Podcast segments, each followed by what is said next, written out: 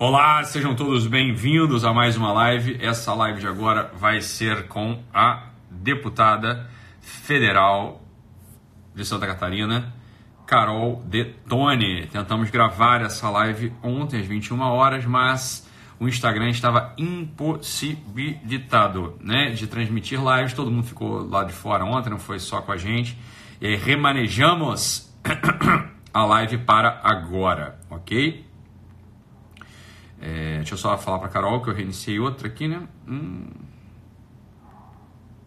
Beleza, vamos analisar, vamos, vamos começar sobre um monte de coisa aqui, né? Vai ser uma conversa e é, vamos falar aqui sobre os tempos de crise, sobre o corona, sobre outras questões importantes aí e sobre o pronunciamento do presidente, depois a reação do presidente do Senado, que está com corona, né? É, a reação do presidente do Senado a ao pronunciamento do, do Bolsonaro, ok? Então, vai ser uma conversa ótima, oportuna e importante. Ah, pronto, Carol tá aqui já. Agora sim. Agora sim. Beleza. Pronto.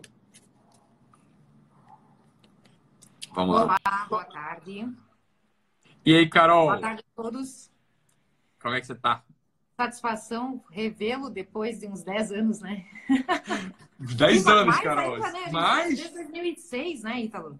2000, você tava exatamente, é 2005 ou 2006, Carol. Exatamente. 2005, É, 2006. foi quando o Ítalo, a gente falou sobre Olavo na época, né? E olha só, olha só o que eu achei aqui, Ítalo. O que, que você achou, aqui. Carol? Ó, Ah, você não lembra desse CD Mentira! aqui, ó?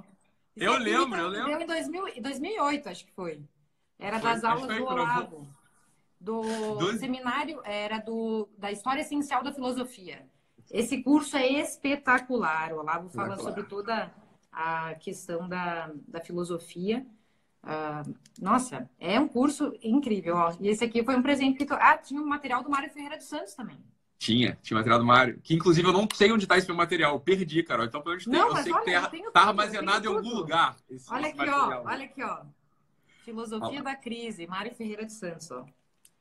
Você sabe, Carol, que um, Depois tem um que dia- contar como é que eu consegui a coleção do Mário também, que é uma Então, eu ia, contar, eu ia contar isso agora, como é que eu consegui a coleção do Mário. Mas eu deixo um amigo meu contar abreviadamente. Era uma época que eu tava duro, sem grana nenhuma. Essa coleção apareceu sendo à venda por 5 mil reais. E eu não tinha como comprar absolutamente aquilo, tava duro de grana, não tinha como comprar. E um amigo meu descobriu essa mesma coleção, comprou e me deu. Eu falei, que isso, Adriano, cara? Não, porra, não tem como te agradecer. Ele falou, não, cara, eu comprei, tô te dando que eu sei que você vai ler. Eu. Aí toma essa coleção aqui. E aí me deu os volumes todos lá do Mário. Eu tenho também. Pô, Carol, que bom. Bom te ver Sabe depois que- de tantos anos aí. Que maravilha. E agora, uma autoridade. Uma autoridade aqui no Brasil. Nossa deputada federal, foi, Santa foi, Catarina. foi por a- Isso aconteceu aleatoriamente na minha vida, né? Que eu era advogada privada aqui em Santa Catarina, aí carente de lideranças aqui. Se eu morasse em São Paulo ou Rio Grande do Sul, até tinha algumas pessoas na política que eu admirava, né? Então eu votaria nessas pessoas. Só que eu olhava para o lado e dizia, pô, quem que a gente vai apoiar aí? Não tinha ninguém. Aí eu pensei, ah, eu vou me candidatar, né? E aí acabou dando certo. Então hoje 109 estou representando Santa Catarina no Parlamento Brasileiro, uma honra. 109 mil votos, Carol, me falha a memória. Foi por aí, É o né? me- menor custo por voto de Santa Catarina dentre os eleitos e a mulher mais votada do estado sem usar um real de dinheiro público, viu? Já, já declaro aqui que sou totalmente favorável que o fundão de 2 bilhões sejam direcionados ao combate do corona, né? Não, não preciso nem dizer, porque eu não usei dinheiro público, sou contra o uso de dinheiro público em campanha política, né? Foi eleita, foi eleita sem nada, né, Carol? É, só com apoio de amigos, né? Idealistas brasileiros, povo de bem aí que queria tirar o PT, né? Eu acho que o maior sentimento que a gente teve na última eleição era de tirar esses psicopatas, né, Ítalo? Aí você vai poder falar melhor. Pessoas que não têm nenhuma empatia pelo povo e pelo sofrimento do povo e, e, e usam do fruto do trabalho do povo para se, se locupletar, né? Então, A acho que é é isso essa, que né, nos Carol? levou para a política, é tirar esses bandidos que estavam aí, né? É, conseguimos de algum modo, né? Assim, uma, uma parte do trabalho está sendo feita, né, Carol? Assim, tem uma limpeza, tem uma esperança. Acho, acho que todo mundo tem uma, uma, uma sensação dessa de esperança, assim. E, e olha, vou ser sincero, Carol, contigo. Ontem eu assisti o discurso, você até que me encaminhou o discurso do presidente, né, do, do Bolsonaro. É, assisti o discurso dele, tá? Eu queria, eu queria ouvir a tua impressão sobre o discurso do Bolsonaro. Mas acaba que o Instagram ele é uma bolha, né? Uma bolha, uma bolha. A internet, é, o Facebook acaba sendo uma bolha também. E alguns comentários ali foram comentários de desaprovação, né? Sei lá, o Bolsonaro um pouco é, sei, talvez. Com, a pessoa adora essas palavras, né, Carol? Pouca empatia, sei lá, uma coisa assim. O pessoal queria um discursinho, acho que mais ursinho carinhoso do presidente, que está talvez no momento mais, um momentos mais dramáticos, assim. É é um momento de fronteira, dramático mesmo, assim. Dramático por quê? É dramático porque a, a a ofensa, né? É dramático porque a lesão, ela realmente é uma guerra? Não, é dramático porque você tem uma opinião pública que está manipulando os dados de um certo modo. Isso, isso, a gente, isso foi demonstrado hoje na live no Terça Livre com Alan dos Santos. Eu peguei um artigo, Carol, do, do Journal of American Medicine Association, destrinchei aquele artigo ali, na medida do possível, claro, para um público leigo, né? Que ele analisa o perfil de mortes na Itália. Carol. E eu acho que a grande, a grande mobilização hoje, eu estava na Europa, né? Eu estava na Europa quando fugiu do controle. Eu estava lá e vi, estava um observador atento para o estado de coisas europeu.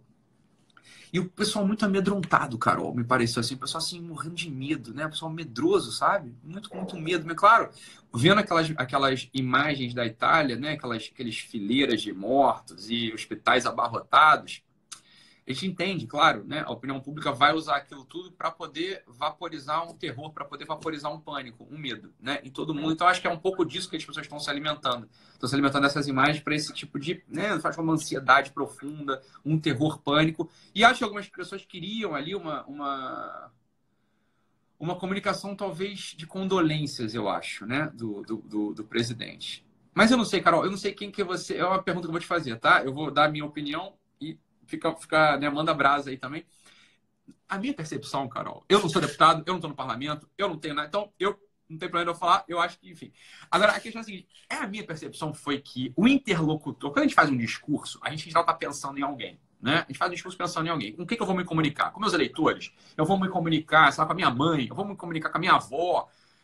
Na minha, minha percepção, o Bolsonaro fez aquela comunicação, não foi nem para os eleitores dele, nem para oposição, nem para o parlamento. Ele estava se comunicando com a Globo. A minha impressão que eu, a impressão que eu tive é que ele escolheu assim, falou, cara, a Rede Globo de televisão, a mídia, a grande mídia, a Rede Globo de televisão encarnando a grande mídia, ela faz um mal genuíno para a cabeça do brasileiro. Não, não, não é digno o que a grande mídia está fazendo, não é responsável o que a grande mídia está fazendo. Essa instilação de pavor, essa instilação de medo, de terror, vai trazer uma série de consequências psíquicas para o ser humano. Né? O próprio CDC, o Center of Disease Control americano, já está apontando e olha, as consequências em, transtorno, em transtornos mentais vão ser devastadoras daqui a um tempo. Né? A gente não consegue estimar ainda como é que isso vai se dar. Então, na minha percepção, o Bolsonaro escolheu um interlocutor e se dirigiu a ele né? Assim, debochando daquele interlocutor, debochando da Rede Globo. É que tá certo, tinha 100 milhões de pessoas observando essa conversa entre ele e a Globo. Mas a minha impressão foi essa. Eu sei que é, é divergente, algumas outras pessoas falaram que escolheram outros interlocutores. A minha cabeça, assim, ele tava falando com a Globo, uma mensagem clara para Globo. Falei, você não vai me impedir de governar. O melhor para o meu povo agora é isso, porque a gente, né? Carol, assim, essa ideia de lockdown generalizado, isso é uma coisa tresloucada, né? Isso é uma coisa tresloucada. Assim, olha, é, não dá para parar. É uma coisa muito simples, não, nem que queira não dá para parar. Como é que o desassistido ali da, da comunidade da Maré, da Rocinha, da favela, vai ficar encarcerado em casa, né, uma casa de 20 metros quadrados, com um cômodo, sete pessoas ali dentro. Ponto, não dá para fazer. Logo não é uma solução. Né? Logo não é uma solução. Eu queria ouvir tua impressão do, do, do da comunicação dele, Carol. Olha, é, após o pronunciamento do presidente, o pessoal veio falar com a gente também dizendo assim, olha, ele precisa melhorar a comunicação, porque por que, ele, ele fez piadinha? Ah, ele não, ele não demonstrou empatia muitas vezes. Gente, vamos começar do início. Por que, que a gente votou no Bolsonaro? Como é que era o Bolsonaro antes como parlamentar, em 30 anos dentro do parlamento? Ele era um parlamentar totalmente rebaixado, do baixo clero, se aprovou, se aprovou um projeto ou dois foi muito. Mas o que, que como é que ele conseguiu chamar atenção para a existência dele? Foi justamente com esse jeito autêntico, né? Eu acho que a autenticidade é uma marca registrada do presidente. E também muitas das falas dele são falas que foram consideradas pelo politicamente correto como falas uh, deslocadas, inconvenientes e tal. Mas o que, que isso demonstra? Demonstra, além da autenticidade, que ele ele é uma pessoa que ele não manda dar recado. Ele é, o, ele é a própria personificação do politicamente incorreto. E ele continua sendo coerente nesse sentido. Então, para mim, é um ponto positivo é esse, de que ele não botou a faixa presidencial e mudou, ou está obedecendo a liturgia do cargo. Porque imagina se o Bolsonaro ficasse todo engomadinho lá e, e mudasse o comportamento. Tem que ter um choque de uma quebra de confiança, porque a gente, justamente para romper com o estamento burocrático, com os donos do poder do Brasil, a gente teve que votar em alguém que a gente sabia que realmente era autêntico e era uma rocha firme. O Bolsonaro, ele é ele, ele, é uma, ele tem uma personalidade muito dura. E a gente precisava de alguém bruto para fazer uma trilha dentro de uma mata fechada. Como é que você ia vai atravessar uma floresta se você não tem nenhuma trilha? Tem que capinar de uma forma meio bruta ali, porque o ambiente é hostil. Então eu vejo o Bolsonaro como essa figura que nos pareceu naquele momento o único capaz de romper com esses donos do poder. Desde a Nova República, a gente, a gente tem que lembrar que uh, todos os candidatos à presidência da República são de, eram de centro-esquerda, a maioria deles, e eles eram impostos para a gente. Pela primeira vez, desde a nova república, a gente pôde eleger uma pessoa por meio das redes sociais, por meio da liberdade que o povo tem nas redes, de eleger uma pessoa e enaltecer ela a ponto dela se tornar um candidato viável, rompendo toda a grande mídia, rompendo todos os donos do poder, o estamento burocrático. Enfim, isso para nós, gente, vamos pensar se a gente tivesse aí com o Haddad como presidente, Glaze Hoffmann ministra. Claro. Então, o que, que o Bolsonaro fez? Primeiro, ele está mantendo a coerência, ele elegeu um time forte, uma equipe técnica. Todo, a, a mídia fala o quê? Ah, os mini, o Mandetta é maravilhoso, o Guedes é maravilhoso, apesar do Bolsonaro, os ministros são bons. Quem que, quem que nomeou? É, mas é claro que isso não existe. Foi isso não é. É então, assim, ó, a grande mídia, ela ela é uma inimiga declarada do governo. É Exatamente. É óbvio que o governo, é óbvio que o Bolsonaro, no pronunciamento ontem, poderia ter, talvez, demonstrado um pouco mais de empatia, talvez poderia ter feito uma maneira diferente, mas ele foi ele mesmo, como sempre. É isso. Deu o recado de uma maneira direta. É isso. É, e o que, que a mídia faz? Em vez de enaltecer todas as mais de dezenas de medidas que o governo federal está fazendo para aplacar o coronavírus, Exatamente. É. e eu quero falar sobre isso, que eu acho importante, elas pegam uma palavra, um gesto, para ficar chincalhando com o governo. Então tá na hora de a gente ver que a mídia não é só inimiga do Bolsonaro, ela é inimiga do próprio povo brasileiro. Inclusive, na, uma das, das brigas que eu tenho lá dentro é a, a, busca de defesa da liberdade nas redes sociais, gente. Porque se o PT tivesse no poder, a gente não teria mais a liberdade de estar fazendo essa live aqui, Ítalo. Eles já teriam regulamentado a mídia, eles já teriam cerceado essa liberdade. Então, a, a Isso estava em curso, tá né, cara? A regulamentação é da mídia está... É uma briga muito profunda, sabe? A liberdade nas redes sociais, na internet, tem, tem, é um dos debates mais importantes para o futuro. Total, entendeu? né? Estava em curso, tá, tá, em curso esse debate, estava em curso uma regulamentação da mídia, né? É, graças a Deus a coisa, enfim, está indo para outro lado. Agora, Carol, vamos lá, né? Sem, sem tá, falta de. Falar, vamos falar fala então, aí, fala aí. O governo já fez com relação à, à pandemia. Eu acho importante ressaltar, porque assim, Total. Assim, muita desinformação. É, primeiro, antes da Organização Mundial de Saúde declarar o estado de pandemia, o governo Bolsonaro já tinha é, feito o gabinete para a gestão da crise. Da crise? Nesse gabinete, eles reuniram pessoal do SUS, todo o pessoal da, da, da farma, das farmácias, hospitais e da indústria. Isso foi algo inédito feito no Brasil. Eles reuniram, então, especialistas e empreendedores de, de, de todas essas áreas para poder fazer o quê? Tentar prevenir, né? planejar as ações do governo. Fizeram isso com êxito é, tudo isso para tentar uh, fazer com que tenhamos leite suficiente e respiradores. Tanto que uh, isso já está agilizando a fabricação uh, do, do, do, do, equipamento necessário. Então, o governo já está trabalhando com prevenção desde muito tempo.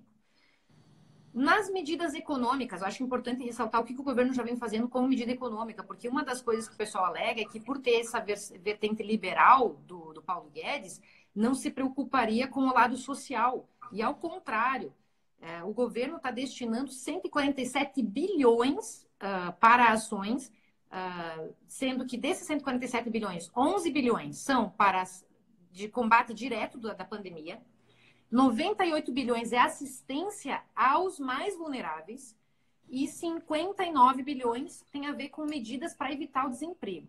Então, quais são as medidas sociais agora, né? Que envolvem os mais vulneráveis, que é com quem a gente mais se preocupa, é quem vai faltar Óbvio. o pão ali na mesa, né? Primeiro, criou a, vai aumentar a extensão do Bolsa Família nesse momento. Então, são mais de 3 bilhões de reais que o governo está destinando para o Bolsa Família, que vai aumentar aí em um milhão de pessoas atendidas pelo Bolsa Família. Bolsa Autônomo. Os autônomos são os que mais estão sendo prejudicados, claro. né? Porque Poxa, o pessoal tá, tá reclamando, olha, se eu não trabalho, eu não ganho. E aí, como é que eu vou comprar comida? Vai, ele criou uma bolsa autônoma de 200 reais para os próximos três meses, por pessoa. Tá. É, Pelos próximos, Carol, três meses? Pelos próximos três, três meses, 200 reais, que era mais ou menos a previsão do pico da tá pandemia bom. e, e tá. descida. Ah, vai haver a antecipação do 13º salário para os aposentados e pensionistas do INSS, Uh, complementação do salário em 25%, então ele também vai dar um auxílio para os empregadores que nesse momento não vão ter, não, não vão estar recebendo, ele vai complementar em 25% uh, os salários.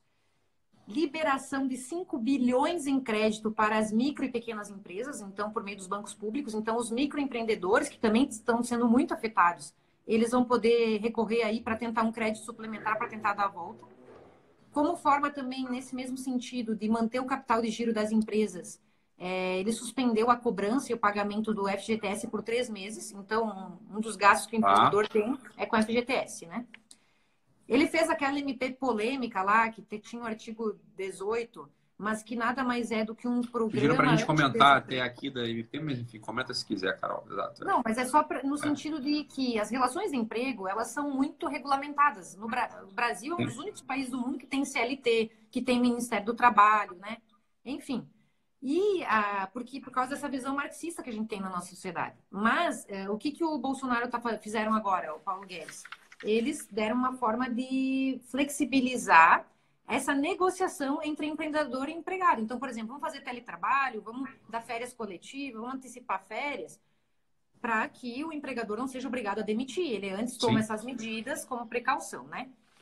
Outra coisa, governadores e prefeitos estão sendo totalmente apoiados pelo governo federal, porque daí agora os governadores estão aproveitando isso para tentar desmerecer o governo federal, mas o governo federal está deixando aí por seis meses de cobrar as dívidas dos estados isso, por si só, redundaria em 12 bilhões que ele vai deixar de arrecadar, suspendendo essa, essa cobrança das, da, das dívidas. E também, vai, além disso, vai dar uma ajuda de 88 bilhões para as prefeituras e estados para poderem uh, injetar aí na saúde para combater a pandemia, né? Ou seja, nós tínhamos a informação até agora, pouco antes de eu abrir o Twitter do presidente, de que os recursos totais envolvendo é, isso, né? Porque isso só foi possível também por claro. ser decretado estado de calamidade pública. Com isso, o governo fica liberado de ter que cumprir a meta fiscal esse ano, né? De, hum. Vai ter um déficit, mas é, é claro, um né? estado excepcional, né? 302 bilhões de reais. Mas agora eu acabei de ver no Twitter do presidente. Na verdade, as medidas elas chegam a 600 bilhões de reais destinados ao combate da, combate. da epidemia. Então, assim, gente, ah, uma das, o que eu falei aqui foram coisas gerais para dizer que o governo federal tem feito tudo que está ao seu alcance. Então, a gente não deve se apegar a palavras ou ao que a grande imprensa fala, mas sim ao que efetivamente está sendo feito pelos ministros, né? Temos que falar, Ítalo, da questão do, do isolamento vertical, tá. né? Temos que falar também uh, do essa questão do pronunciamento não me surpreendeu as críticas, porque é, é, sempre a mesma crítica, é sempre a é mesma É sempre coisa. a mesma coisa, né, cara? É Mas sempre o mesmo pessoal criticando, né? E com relação à, volta à normalidade, é aquilo que você vinha falando nas lives. Lembra na, das lives passadas?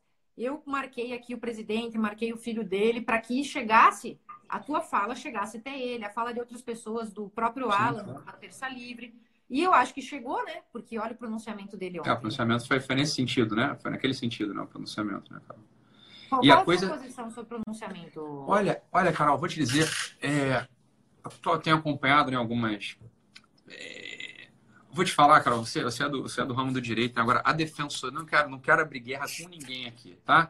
Mas as defensorias, aquilo ali, vou te falar, aquilo ali é um, é um conglomerado de gente que ou é má fé, ou o pessoal assim que fumou muito. Eu não sei o que, que é, mas assim, o pessoal não regula muito bem, né, Carol? O pessoal não É, regula muito mas bem. é É, todo mundo foi meio doutrinado. Então, Meio doutrinado. Mas doutrinado. Assim, tinha, tem um desses loucos, um treslocado, desse aí dizendo assim, não, Você vai um perder estatuto. bastante seguidores hoje, viu, Ítalo? É, que bom, que bom, né? Porque assim, Pessoal vai. que, que não gosta da direita aí vai se revoltar. Não, mas não tem. Essa, essa é uma coisa. Então, acompanha. é, Isso é bom. Tá todo mundo lá do presidente. A verdade é essa. Só que elegeu. As pessoas esquecem isso assim. Ah, o Bolsonaro, meu filho, ele tá eleito lá, o pessoal gosta dele. Né? Não é isso, Carol? Assim, a verdade é essa. Ele O é povo ama o né? Bolsonaro. Ele é autêntico. Queria comentar depois que você Eu- falou sobre. Óbvio que se eu tivesse no lugar dele, ele não faria algumas coisas que ele faz, mas, poxa, ele tem sinceridade. O que importa é a intenção. Claro. A intenção dele é boa. Ele é honesto. É isso que É claro que ele é, ele é bom, ele é honesto e ele é uma pessoa que você sabe, você pode confiar. Você sabe o que ele vai fazer. Você pode confiar. Ele não botou, não botou lá a faixa presidencial, né? Ele não botou a faixa presidencial e virou outra pessoa, como você falou. A gente continua sabendo quem ele é. Isso é maravilhoso. Porra, graças, pela primeira vez na história, você vota em alguém, você sabe o que ele pensa. Né? Assim, imagina o Fernando Henrique, você não sabe o que ele pensa, porque o que ele pensa, na verdade, é o que a ONU pensa, o que o globalista pensa, o que você. Porra, o E Bolsonaro não, é ele. Eles falam que a gente quer ouvir e, no entanto, tá ali para faz o contrário. Mais.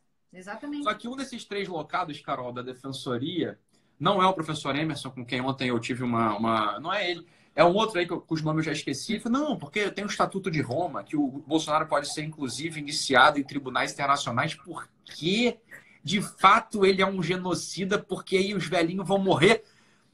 Falei, esse sujeito tinha que ter. Assim, Cara, sério que o cara falou isso? ele falou isso, cara. Eu falei, peraí, peraí, esse cara, esse cara de fato, ele tá querendo, ele tá querendo doutrinar, falar alguma coisa sobre o Estatuto de Roma. Esse cara não tem ideia do que é o Estatuto de Roma, de como é que essa coisa se aplica. Esse, esse sujeito é do direito, eu não sou do direito, mas pelo amor de Deus. Assim, coisa básica. Ele não sabe. Já. Vamos lá. Acabou de falar, acabou de, Carol acabou de dar um número, que eu não tinha um número absoluto, assim, 600 bilhões em recursos. Deixa eu dizer uma coisa, Carol. Carol, né? Não quero, não quero chocar a sua audiência, tá? Seus eleitores, você não precisa concordar, não precisa, mas vamos lá. Não, o pessoal é politicamente incorreto, como eu, então tá tudo certo. Carol do meu coração, olha só, deputado. Amiga, nós somos amigos há mais de 10 anos, né? Então, Toda, con- toda condolência. 14. Toda condolência. Todas as condolências às famílias. Quantas mortes tiveram no Brasil até agora? Né? 46. Né? Ah, 46. Deixa eu ver, deixa Não eu quero- vai falando que eu vou pegar o número atualizado. eu não quero ser, eu não quero ser é, indelicado, eu não quero ser é, é, leviano, tá? Mas morreu mais gente de susto, de saudade, Carol, nesse tempo, do que de coronavírus, concorda ou não? Foram 46 mortes no país de 200 milhões, 200 e vral milhões de pessoas, tá? 47, tá? Minha condolência, meus eu tô rezando para essas pessoas, estou orando por elas, que Deus, que Deus guarde, que, que, que Deus Ninguém deseja a morte de ninguém, né? Oh, Mas a gente de tem Deus. que ser razoável na análise. Razoável na análise. Vamos falar os tipos de morte que tem no Brasil, né, Ítalo? Pronto, Carol. Como é que Vamos, ninguém então? se choca com 60 mil homicídios por ano que a gente tinha no Brasil? Eu- 60 eu falei- mil? eu falei outro dia, quando a gente foi comemorar os seis anos da Lava Jato, é, depois que o Bolsonaro nomeou o ministro Moro como ministro da. Justiça, no primeiro ano, eles estabeleceram uma estatística oficial para ferir o número de homicídios no Brasil. É, houve uma redução de 22% do número de homicídios, então foi para 40 mil homicídios no ano passado. É, foi cerca de mais de 10 mil vidas do povo brasileiro que 10 foram vidas. poupadas com as novas De, só com a nova de... mentalidade de que quem, de que quem é bandido vai pagar, que é aquilo que o Bolsonaro sempre falava, né? É só não matar, não estuprar, que você não vai parar lá na cadeia. Mentalidade já muda a psicosfera do Brasil. O pessoal Total. já pensa, olha, agora eu não posso fazer o que eu quiser, que as autoridades acima de mim, eles querem que eu pague pelo meu crime. Então, a própria psicosfera ao redor do bandido, ela muda, porque o bandido Ela vai muda. ficar com medo. Agora o policial vai estar mais encorajado de me prender, entendeu? O pessoal tá amparado. Isso poupou, ou né? seja, Brasil. eu falei aqui da, eu falo, falo da lista de Schindler, que foi aquele empresário alemão que poupou cerca de mil judeus ah, do Holocausto. E ele virou praticamente um herói nacional, né? Sim. Bolsonaro e Moro pouparam mais de 10, a vida de mais Pronto. de 10 mil brasileiros, gente. Eles mere- mereceriam uma estátua. É isso aí. Só por- pelo que eles fizeram. Total, Então, Carol. Total. Enfim, tinha que comentar isso aí. Então, 60 mil homicídios por ano no Brasil, reduzidos para 40. É... Que outros tipos de dados? Acidentes de trânsito. Até de fome e desnutrição. O último dado que a gente tem, é, que a esquerda adora falar disso, né? É, 2017. 2017 nós temos um dado de que mais de 5 mil pessoas morreram no Brasil, 15 pessoas por dia, de fome e desnutrição. De fome. Quantas pessoas podem morrer de fome agora com, a, com essa parada da economia? É claro que sim. Isso a gente tem que falar também. É claro, assim, é uma coisa que, que é bonito, né, cara? Assim, o que, que eu vejo, o que, que eu tô reparado, assim? Quem tem mais se incomodado e mais falar disso é o pessoal. É, aquela, é, aquela, é o mesmo perfil, né, Carol? É o pessoal que para ele está tudo bem. É o pessoal que não precisa sustentar, não precisa trabalhar, que é sustentado por alguém, né? Que não tem a mínima ideia de como funciona a realidade. E que, bem, pode ficar em lockdown, sei lá, 40, 50, 60 dias, que, bem, não vai fazer diferença na mesma vida, porque ninguém conta com você, né, meu amigo? Conta com você. Agora, pergunta para um autônomo, para um pai de família, para uma mãe de família, se está tudo bem esse lockdown. É claro que não, ninguém, todo mundo sabe que não está bem isso. Todo mundo sabe essa coisa não, não, tem como sustentar. E a gente demonstra isso aqui pela comunidade científica internacional. Isso não é um palpite de alguém. Se a comunidade científica internacional demonstra que esse é o melhor caminho. Isso é óbvio. Né? Agora, verdadeiramente falando, não quero chocar ninguém, mas o que o Drauzio Varela falou, e o Olavo, o, Olavo, o Bolsonaro parafraseou o Drauzio ontem no, no discurso, né? Falando da gripezinha. É duro falar isso, mas é uma gripe mesmo. Isso aí contra, dados, contra fatos no argumento, meu filho. São 46 mortes só. Mata menos do que a gripe comum. E normalmente quem morre é quem tem outra coisa associada, né? Além de ser idoso, em sua maioria, tem algum problema, ou cardíaco, né? Ou diabetes, né? Então, fala mais sobre isso. Carol, sobre o índice. Carol, o, a, a grande, o grande terror né, é a Itália. Concorda? As imagens que a gente recebe que aterrorizam a gente é da Itália. Sim, Concorda? sim, Foram os piores casos do mundo. A idade média dos, a idade média das pessoas com a doença na Itália, sabe qual é a idade média? Porque olha só, 23% da população italiana tem mais de 65 anos, é um país idoso. a idade média é 79 anos. E as pessoas que morrem lá, Carol, metade. Só, só a pessoa ficar calma. Isso não é um dado para provar nenhum ponto. Não estou querendo provar nenhum ponto. Estou querendo só que as pessoas se acalmem. Mais da metade das pessoas que morrem na Itália, Carol, são pessoas com mais de 79 anos, tá? E que têm três ou mais doenças graves associadas. Quando eu falo doença grave, doença grave é assim, ó, é câncer terminal, fibrilação atrial, AVC recente, é doença grave mesmo. Esse é um paciente que já é muito, muito debilitado.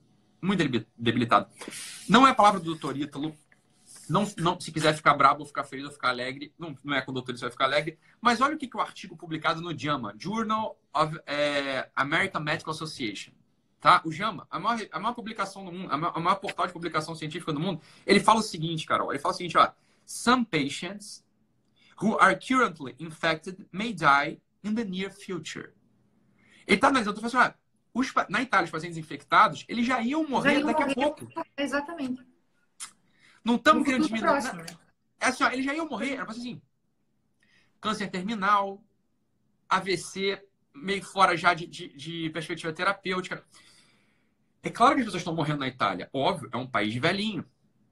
É claro que as pessoas estão morrendo no hospital na Itália, porque eles, eles morriam em casa. Com esse apavoro, com, com, com todo o pânico, eles estão indo para o hospital e vão morrer no hospital. Né? Então, isso é para te acalmar. Não querendo provar ponto nenhum aqui. Eu estou querendo só acalmar quem está ouvindo a gente. Olha, 79,5 anos é a idade média de quem contrai. As pessoas que morrem lá têm três, a maior parte, mais de metade, tem três ou mais doenças. Não adianta espernear, não adianta bater pé. Eu sei que tem um pessoal aqui nos comentários não acredita, não acredita, não acredita. Você não está acreditando em quê, então? Você está acreditando nos dados? É isso mesmo que você está falando comigo? Porque os dados são esses. Essa é a realidade que está acontecendo. Você está acreditando em quem, então? Essa é a pergunta que fica. Você está querendo ter medo por quê e de quê? Porque no Brasil foram 47 mortes até agora. Né? 46, Susto mata 47. mais do que 47. Alguém tá. falou em 47, alguém acabou. O susto matou mais do que, do que corona. É duro falar isso. Mas é a coisa assim, ó. Calma, pessoal.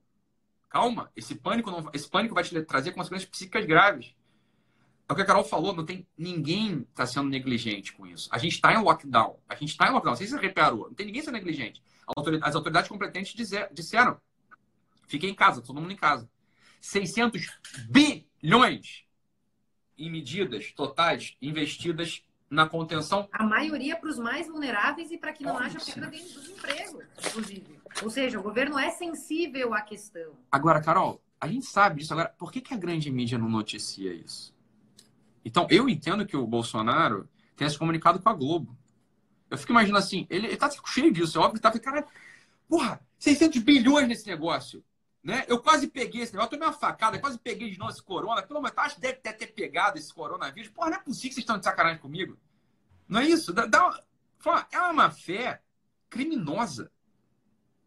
Porque é uma fé criminosa por quê? Porque não é isso, é uma insuflação de, de pânico, de terror, que não vai fazer bem para a cabeça de ninguém. Olha as pessoas aqui, Carol. Quem, escrevendo... quem instala histeria no povo é, é a mídia, que fica 24 horas por dia ressaltando os pontos negativos, as mortes e causando pânico na população. É por isso que pode ser, o recado foi para a grande mídia, mas ele até falou: olha, agora vocês estão tentando botar os dados mais objetivos. Ele até ele, ele fez a crítica, mas disse: olha, mude de é. comportamento. É. Isso não vai ajudar. E não vai ajudar não vai. mesmo. Não vai. Eu acho que ele até foi, foi, foi bonzinho com a grande mídia. Ah, vocês estão tentando, como que assim, tenta, pessoal. Aqui, vamos jogar, vamos jogar o jogo do brasileiro, pro brasileiro, porra. Né? Pro brasileiro, você não tá fazendo bem para ninguém. 600 bilhões investidos. Ô, Carol, o doutor David, o doutor, é, o John Ioannidis, doutor importante, um médico importante, epidemiologista de Stanford, ele fala o seguinte, olha, varia de ano para ano, mas morre nos Estados Unidos de gripe comum, de gripezinha, morre entre 22 mil e 55 mil pessoas por ano. Esse ano vai morrer nos Estados Unidos 10 mil pessoas de corona. Como que diz o seguinte, olha, tá na conta, você tá entendendo? É, é, uma menina me escreveu. É, média, é a média da, da, doença. Né? É a média da doença. É o que vai toda, morrer toda assim. epidemia tem uma média. Olha, no Brasil, ano passado, morreram 1.109, uh, 1.109 pessoas de gripe. Qual que, quanto que está calculado para morrer no Brasil? Porque assim, ó, pra, vamos falar, você que é médico, né, Ítalo? Uh, uma epidemia, para ela chegar no seu auge e baixar, ela tem que, biologicamente falando, tem que atingir, contaminar mais da metade da população. Metade da população. Para criar anticorpos e tudo mais. Então, uh, se a gente fica em isolamento, a gente está adiando algo que vai acontecer, porque a gente está tentando dar tempo ao tempo para criar mais leitos, para comprar respiradores, fabricar, para que uh, minimizar os danos. Mas esses danos vão ocorrer. A gente, é isso que a gente tem que ter consciência. A gente está tratando uma epidemia, não tem ainda a vacina, não temos sequer a medicação necessária. O que a gente está fazendo é dando um espaço de tempo para tentar, por um milagre que especialistas, cientistas descubram uma cura ou o antídoto ou, ou a vacina ou o remédio, mas claro. é inevitável que mais da metade da população contraia. vai ser infectada. É inevitável é para que a gente crie anticorpos. É inevitável para que ela atinja o pico e desça. Então, não tem. Agora, uma coisa é, é epidemia com recessão econômica, outra epidemia com sem recessão econômica. Então a gente tem que avaliar ah. isso. Tem que ter o senso das proporções. Vamos manter as regras de higiene, de distanciamento, mas não vamos deixar, não vamos criar mais um problema, deixar o pessoal morrer de fome. Né? Porque tem muita isso. gente que já está já tá sem, sem suprimento, já está sem alimento dentro de casa. Quem é autônomo meu Deus do céu, o pessoal está desesperado entrar em contato. O preço, só para vocês terem uma ideia, eu, eu, eu, moro aqui no oeste de Santa Catarina. Nós temos aqui uma produção, uh, uma bacia leiteira enorme, produção das agroindústrias. O agro do Brasil não parou. Temos que deixar, ressaltar que desde ah. quando a gente teve a recessão econômica na época do PT, o que manteve o Brasil de pé foi o nosso agronegócio. Então, nós temos que render nossa homenagem também, não só aos profissionais de saúde, que não estão no isolamento, mas também aos profissionais da área. Aqui os frigoríficos aqui, nós temos uma, da maior, uma das maiores cooperativas do Brasil aqui, que tem 70 mil famílias de agricultura familiar que funciona. Temos que dizer que a agricultura familiar, quando bem empregada em forma de cooperativa, funciona e gera a riqueza do país. O pessoal está trabalhando. E o que, que acontece? Uh... Peraí que eu perdi, eu perdi o fio da meada aqui. Eu só fiquei escrevendo aqui. É, é eu estava olhando aqui nós temos que, que, que, ver que a gente vai ter que enfrentar isso, gente. O pessoal está desesperado aqui. O preço do leite aqui vai de dois reais para cinco reais. O pessoal da logística, da, dos caminhoneiros, eles, eles não, não têm, eles estão chorando, eles estão mandando vídeo chorando. Nós precisamos voltar a trabalhar, gente. Então, assim, Ô, Carol, é, é, tá bonito para o funcionário público, é bonito para quem fez um pé de meia. A totalidade do brasileiro vive de trocar dinheiro. o brasileiro vive de trocar dinheiro, ele está trocando dinheiro, ele troca dinheiro dia a dia. É ele está trocando dinheiro, assim, ele acorda, troca dinheiro para poder almoçar, para poder pagar o boletim. Pra... É isso que. 15, 15 dias parado, todo mundo aguenta 15 dias parado. 15 dias parado. Começa a aumentar esse número pra, de dia para Ninguém aguenta. As pessoas, de fato, assim, elas não vão morrer de fome, as pessoas não morrem de fome. O que eles vão fazer? Caos geral. É o que vai acontecer. Ou vão desobedecer, ou vocês sabem o que vai acontecer. É roubo mesmo. É assim, é o que vai acontecer. É o que vai a criminalidade vai aumentar no Brasil. Ué, vai acontecer as duas coisas: desobediência e roubo. É. Meu filho, era o que eu faria, tá bom? Se eu sou um pai de família, cara, tá parada a economia, o que eu tenho que fazer? ali passando, tão, filho... passando fome. O pai, eu sou... pai não vai. Um pai não vai fazer o possível para alimentar o seu filho. A gente vai, a gente vai se organizar e a gente vai saquear mercado. O que a gente vai fazer, ué? Quem não sabe disso? Que é assim que vai. Quem não sabe isso que aconteceria? Ué, quem não sabe isso que vai acontecer? É o normal, a naturalidade é essa, tá?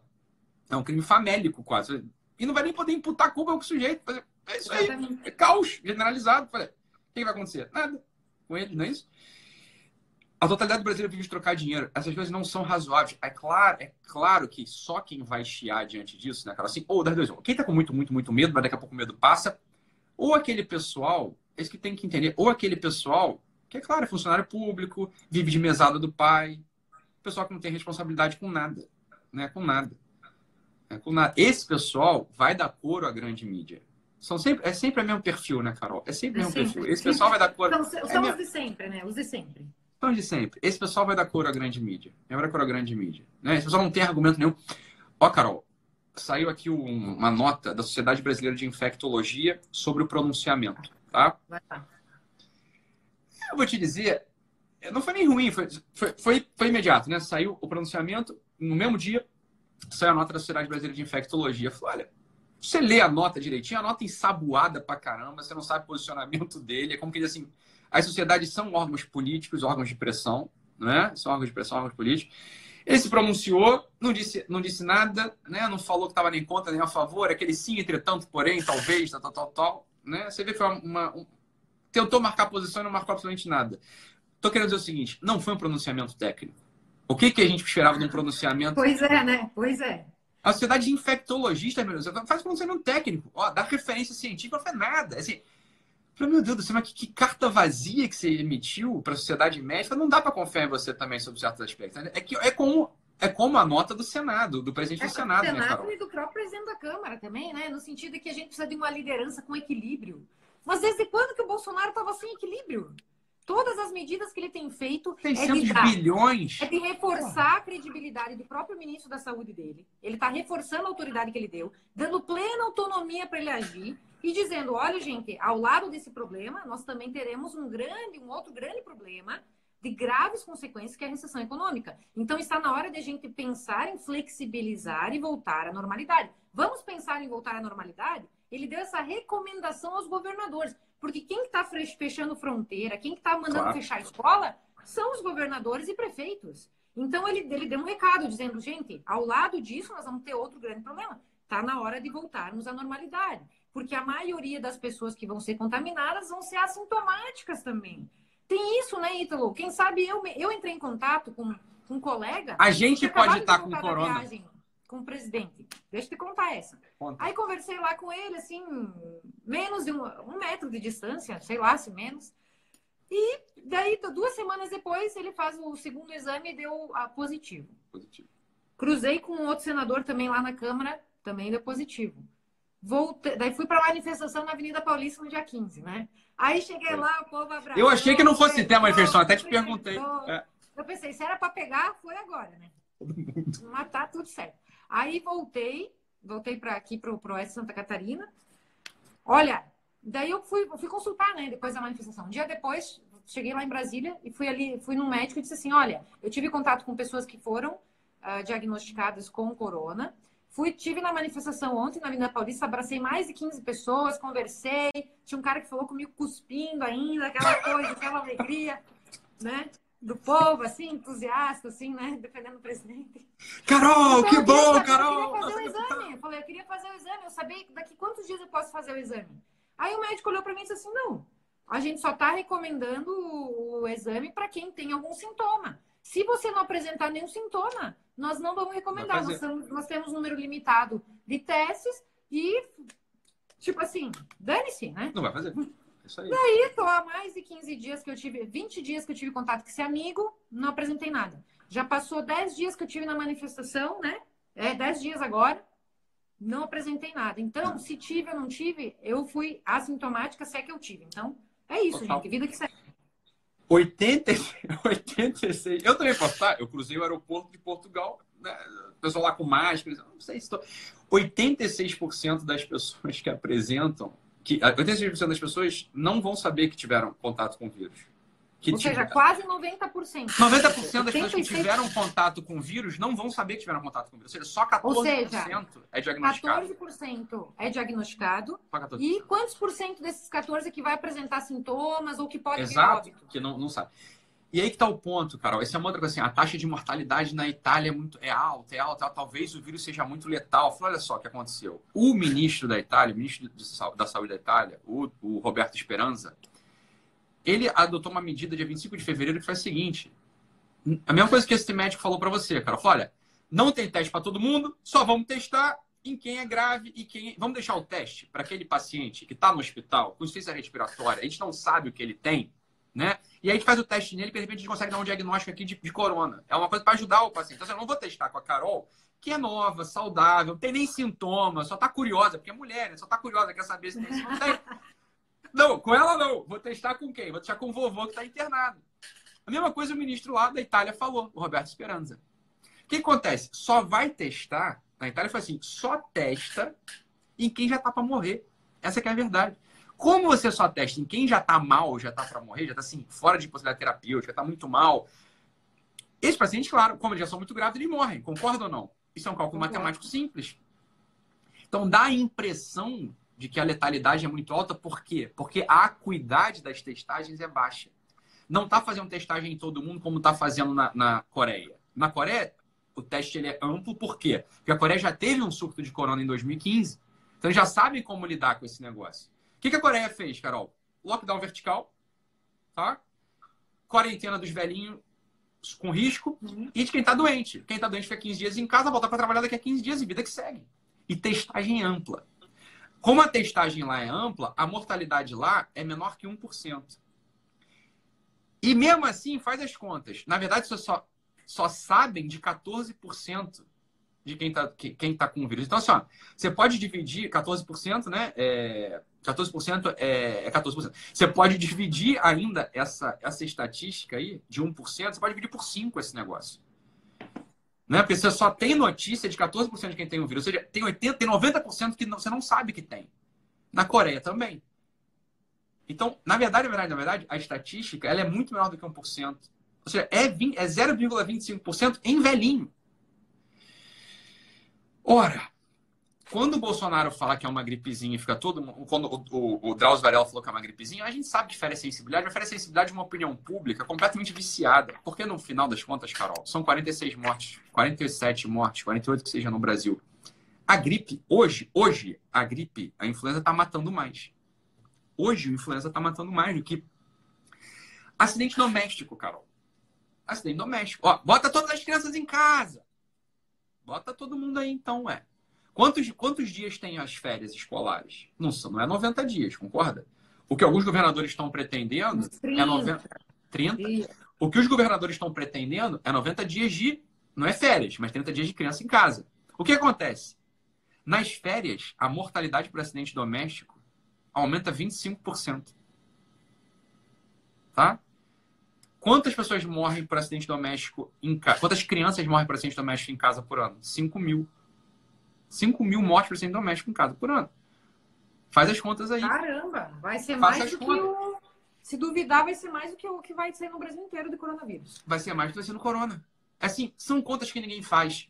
Porque, é claro, a opinião pública não está falando. Foi o que você falou. A opinião pública não está falando de morte por, por, por, por dengue, não está falando de morte por acidente doméstico, não está falando de morte por água de fogo, está falando de corona.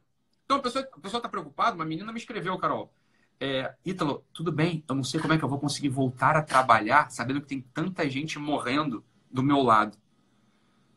Aí eu respondi para ela, minha querida, fica ah. tranquila. É! Ah! Você sabe quantas pessoas morrem por ano Meu Deus! As pessoas sempre morreram. Os brasileiros eram assassinados todos os anos e ninguém se... A mídia não e se importava. As pessoas saíram para trabalhar. Novo. E agora? É, não, é, é um absurdo, é um absurdo. São 100 milhões de mortes por ano. Quer ver o pessoal de esquerda? O pessoal de esquerda não fica, não fica é, pessoal de esquerda, qualquer pessoa que tem coração, é claro que a gente sabe que isso aí é uma chaga, é um caos, é um problemão, mas olha só, violência doméstica, mulheres espancadas, vai estar todo mundo dentro de casa. Tu acha que vai diminuir ou vai aumentar isso aí? Vai aumentar? Ué. As pessoas... Não vai aumentar. É complicado. É assim, ó. O, o Bolsonaro é um benfeitor. Essa Como é, é que uma vez você falou que o marido dentro de casa não prestava, né? O marido dentro de casa é. Marido de casa.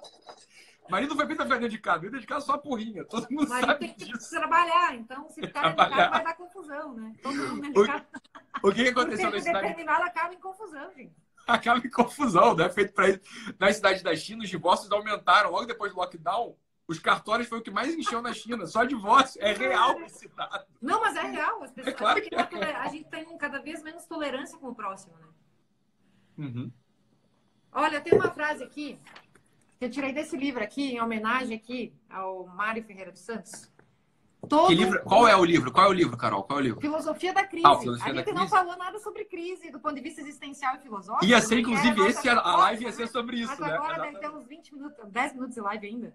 Olha o que, que o Mário Ferreira dos Santos falou. Todo o, todo o existir finito é crise. Todo o existir finito é crise. Gente, qual a única certeza que a gente tem na nossa vida? Qual a única certeza que a gente tem em vida? Vocês já sabem, né? É, vai acabar. É exatamente. É, vai acabar. Vai acabar. E, e a gente está falando isso do ponto de vista filosófico, né, Ítalo? E não assim no sentido de, de enaltecer a morte, mas a perspectiva de que a nossa vida é uma, é uma crise, de que a gente teve um ponto de partida e vai ter um ponto de término dessa vida, ela tem que nos dar uma percepção de, de sentido, né? E aí a gente tem que pensar do, do que, que tudo isso está servindo para a gente vamos aproveitar esse momento de crise com base nessa comoção mundial para fazer uma viagem interior e pensar, poxa, a única certeza que a gente tem na nossa vida é a morte. Que tipo de valor, então, eu vou olhar minha vida dentro dessa perspectiva? O que, que eu posso fazer na minha vida que eu vou levar comigo? Quais são as coisas mais importantes que eu tenho em vida? Vamos fazer essa meditação, né, Ítalo? Acho que é importante a gente falar sobre isso. Um dos primeiros exercícios do curso online de Filosofia do Olavo tem a ver com o necrológio, Claro. que é você olhar desde uma narrativa de um terceiro para a tua própria vida e pensar o que, que essa pessoa fez na vida dela. Qual, o que, que a gente aspira na nossa vida de grande e de elevado? Eu não estou falando aqui de coisas materiais, porque isso tudo a gente vai deixar. A casa, o carro, todas as, as coisas, os objetos a gente vai deixar, mas o que, que a gente leva com a gente? Essa é, isso tem, isso baliza muito os meus atos, sabe, Ítalo? Esse tipo de análise de pensar, poxa, eu não vou, a gente não vai durar para sempre nessa vida, a gente vai morrer. O que, que a gente está trabalhando diariamente, construindo de eterno na nossa alma? Para mim, são três coisas: os valores, as virtudes e a sabedoria, o conhecimento. É isso que a gente vai levar como patrimônio verdadeiro da nossa vida. Então, ah, eu acho que nesses momentos de crise a gente pode fazer uma, uma análise, né, de, nesse sentido, do ponto de vista existencial, né? A única certeza que a gente tem é que vai morrer. Vamos tentar ver que sentido a gente está dando para nossa vida, para os nossos atos. É o que tu fala nos teus cursos também, né? Enfim, de fazer a diferença, de ser útil, de parar de encher o saco dos outros, de tentar. Aquele exemplo que tu usou da vela, a importância do simbolismo da vela, que ela, é, quando ela está ali do ladinho, ela não está exercendo a vocação, ela só exerce a vocação quando ela está se deixando consumir para iluminar, para fazer algo de bom para os outros. Isso é espetacular. Então, a gente fica olhando sempre para fora, criticando o presidente, criticando isso e aquilo, e não olha o que, que eu estou fazendo para fazer a diferença no mundo, né? A gente sempre espera do outro que ele faça a diferença, mas na verdade a gente não pode mudar o mundo. A gente tem que primeiro mudar, Exatamente isso. arrumar o nosso quarto, lavar nossa louça. Aqui, ó, esse livro maravilhoso. Exato, Né? O exatamente. jovem que vem dizer que quer mudar o mundo, primeiro vê se ele arruma a própria cama, né? lava a própria roupa, ajuda os pais, enfim. Ele quer mudar E o mundo, mas que ele outro não. Livro, outro livro que a gente Cadê? pode citar aqui, antes que acabe a live, essa Exato, experiência de vida do Viktor Frankl. Que mesmo no sofrimento, mesmo diante da morte, mesmo diante da pior situação que tem, que é o ser humano ser reduzido a um animal, a um objeto, como foi nos campos de concentração, é, mesmo no sofrimento, se a, na vida tem sentido, também no sofrimento a gente vai ter sentido para nossa vida. Então fica aqui a recomendação desses dois livros maravilhosos aí. E a gente, eu, a minha ideia nessa live era falar mais sobre isso, né? Mas a gente tinha que se pronunciar sobre Eu acho que sim, eu acho que o momento é, é, uma coisa atrás da outra, né? Então o pessoal tava querendo saber sobre o pronunciamento, acho que foi importante para todo mundo. A gente tem que gravar outra live, Carol, sobre exata isso aqui que eu, na verdade, na verdade, na verdade, né, Carol? É isso que importa, né? É isso que, que importa, importa é não, não a notícia do dia, né? Porque a notícia, claro. o governo oscila. Até na política, sabe? Tem dias que o pessoal faz uma atitude, ah, não, não voto mais você, não gosto de você. No outro dia, nossa. Quero ressaltar aqui uma coisa fantástica que aconteceu no início agora desse negócio do corona. Tinha 10 motociclistas aqui da minha cidade que estavam indo para o para o para, para a Bolívia. E de repente a Argentina começou a fechar todas as fronteiras e eles estavam uh, numa, numa província, iriam se hospedar para tentar voltar para o Brasil. Eles desistiram da viagem, porque viram que começou a fechar tudo, né? E começaram a impedir, eles disseram assim: não, vocês não vão mais voltar para o Brasil, acabou. Aí eles entraram em contato comigo, disseram assim: Caroline, pelo amor de Deus, nós queremos voltar para casa e agora os argentinos não estão impedindo. Nós estamos aqui só com as nossas motos, temos, temos comida para hoje e, né? Aí, uh, daí o que, que eu fiz? Eu peguei o telefone, eu tinha o telefone do ministro Ernesto, e eu falei, ministro, a situação é a seguinte: tem 10 motociclistas, estão na Argentina tentando voltar para o Brasil, estão uh, sendo impedidos, pelo amor de Deus, nos ajude, né? Aí ele entrou em contato com o embaixador, com o cônsul daquela província. Você, gente, eu tenho que ressaltar aqui: no meio de uma crise, sempre tem pessoas que exercem um trabalho espetacular eles trataram com tanta dignidade, com tanta humanidade, com, tanto, com tanta atenção e afeto esses brasileiros, que em questão de 48 Carol. horas foram abrindo todas as fronteiras e o pessoal voltou para as suas famílias. Eu recebi um áudio de quatro minutos de um deles que eu cheguei a me emocionar. Porque quando o povo brasileiro sente a dignidade sendo retomada, de ter orgulho de ser brasileiro, de saber, olha, o meu ministro de Relações Exteriores, a minha Ele deputada, tá mim, né? o meu cônsul, eles zelaram por mim quando eu estava precisando. E eu consegui voltar para minha casa e eu ficar sem comida aqui na Argentina.